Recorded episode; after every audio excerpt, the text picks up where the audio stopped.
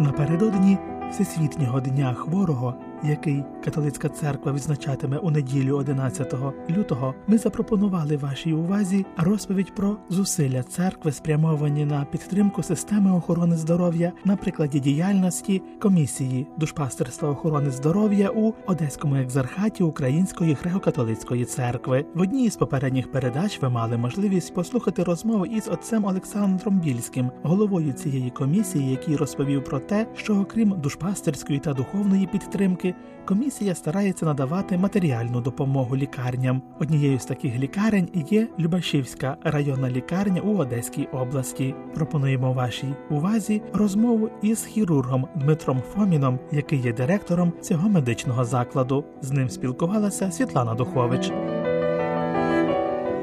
Пане лікарю, яка ситуація тепер у вашій лікарні? Як внаслідок війни змінився склад населення, якому ви надаєте допомогу? Наша лікарня була 70 е, кілометрів від е, лінії фронту, але вже слава Богу, це все десь далеко. Була лікарня до війни. Було в нас 40 тисяч населення. Ну, район такий, знаєте, не промисловий, аграрний. Багатіїв багато нема заможних, але і в селі ну, нормальна людина не буде бідна. Почалась війна, частина з'їхала десь на четвертину. Частина з'їхала і почали тягнутися спочатку такі ближні переселенці. Ті, що не дуже е, постраждали. Ну, хтось осів, ну, ви знаєте, як в селі.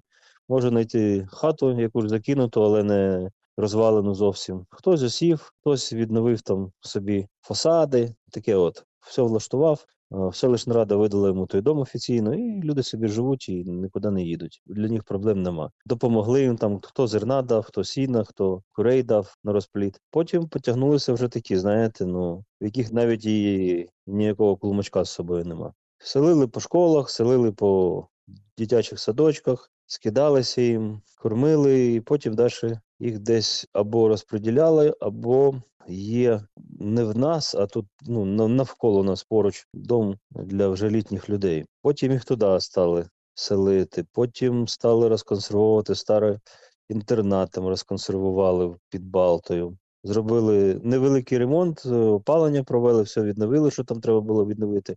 Ну, воно все таке, ну, жахливого виду, але там жити можна.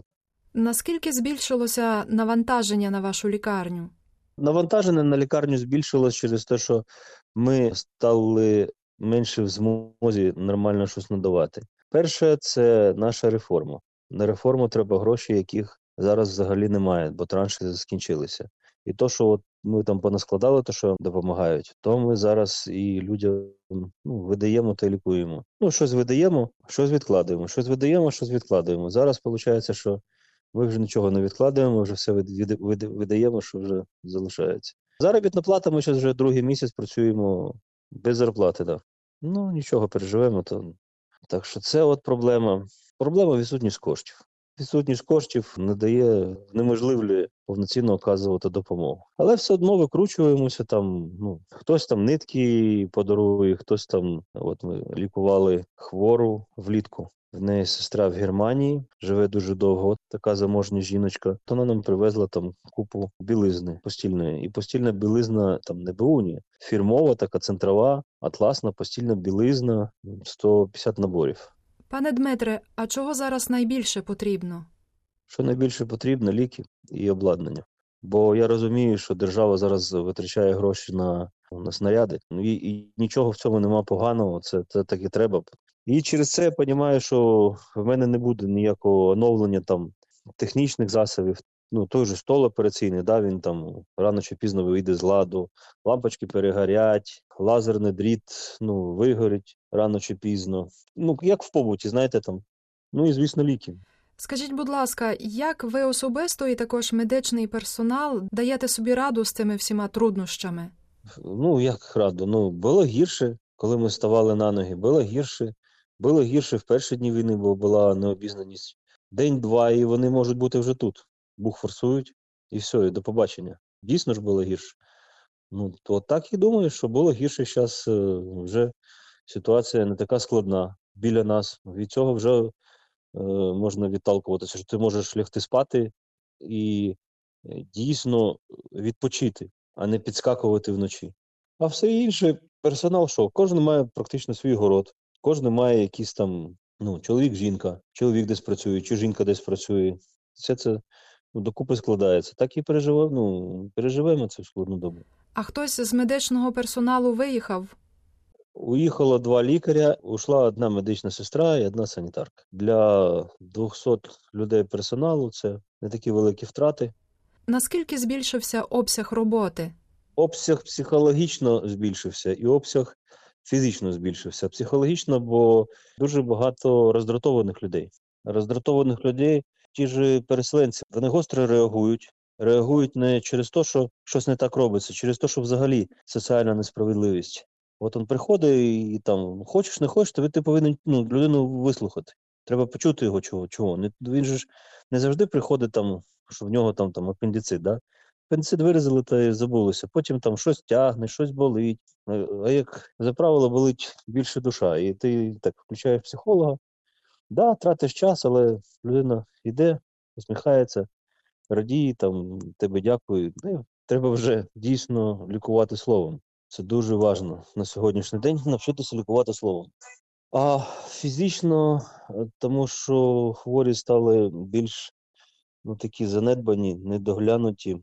Ну, дуже збільшилась кількість раку та хронічних хворих. Через нестачу грошей людина буде вибирати між ліками та їжею, між водою або ну, там, платити за хату. І це все в них психологічно відбувається в такому вигляді, що нічого, день-два, може, пройде, вип'ю якусь пігулку там знеболюючи, може щось пройде, може, може, може, може, і потім може якась така або кровотеча, або перитоніт, або пухлина на пів людини. Дуже багато інсультів, дійсно стало дуже багато інсультів через те, що мало того, що не лікуються, то ще й це переживання. Та й е, майже в кожного десь хтось на фронті. Якісь звістки такі, ну, сумні приходять. І дуже інсультів багато. Люди, знаєте, так, ну, беруть близько до серця та й, та й все. І що ти зробиш? Нічого. Привезли вже полупаралізований. Ну, є такі методики тромболізису, що можна. У нас є комп'ютерні томографи, ми можемо на етапі приймального відділення вже діагностувати, е, чи це розрив судини, чи це тромб закупорив судину. І якщо робити тромболізис в час до 4 годин, то можна повністю нівелювати всі ознаки інсульту. В ще там і вже не залишилось, то щоб волонтери попривозили, ще залишилося трохи таких ліків. Е, Актилізи, металізи це дуже, дуже такі, знаєте, сленгово прикольні ліки для людей вообще з боку, які з медициною не стикалися. Е, Людини вводять 15 хвилин, починає двігати руками, ногами, розмовляти, трусити головою і казати, що зі мною сталося. Людина розмовляє і все. Скажіть, будь ласка, скільки ліжкомісць в лікарні і скільком особам в середньому ви надаєте допомогу? 140 ліжок в лікарні. На сьогоднішній день плюс 10. Плюс 10 кожен день.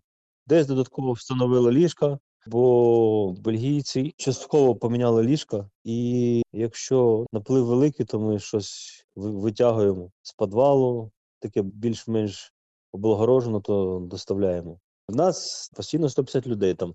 Десь 20 виписується, 20 поступає, 15. Ну так, з нового року менше ніж 140 немає. Так, щось як пішло, знаєте, е, у людей свята, люди там десь гуляють, розслабляються, потім воно знов так іде по, по синусоїді вверх. А в цьому році, от як зустріли Новий рік з купою операцій, і перед Різдвом там була купа больних, і рак підшлункової оперували молода жінка. На жаль, вона загинула. І купу суставів протезували вже ті, що в нас були останні, людям певно видавали. І так щось ми ну, взагалі не відчули якісь свята. Пане Дмитре, крім того, що ви є директором лікарні, ви також є хірургом, так? Да, я ще і хірург, і дітей оперуємо, і нейрохірургію оперую, якщо це нейротравма, і судинна хірургія, і таракальна хірургія. Все оперуємо, як на фронті майже. Раніше люди могли собі дозволити десь поїхати пошукати якогось іншого лікаря. Зараз через е, те, що вони банально не хочуть хату залишати, вони вже нікуди не їдуть, сидять тут. І хочеш, не хочеш, ти повинен ввечері сісти і час з доби приділити якомусь там самовихованню, щось подивитися, щось е, почитати. На третьому курсі є загальна хірургія. Там, по великому рахунку, це все вчать. Да? То, що хірург має е, вміти взагалі. Але потім одні йдуть там пальчик ріжуть на лівій нозі, і спеціаліст тільки по пальчику, там інші йдуть, тільки там головою займаються, а тут такого немає. Тут, якщо людина прийшла, куди ти, ну, якщо в неї немає, ну, прийшов ВПОшник, куди? Виїжджає в город, за які гроші, яким чином? Якщо тут е, якісь там ООНівські фонди допомагають їм з їжею, там, з е, речами, а селищна рада там їм оплачує там тепло та світло та воду. Ну куди? Нікуди. Лягай, будемо лікувати. Треба читати та навчатися. Це була розмова із хірургом Дмитром Фоміном, директором Любашівської районної лікарні в Одеській області.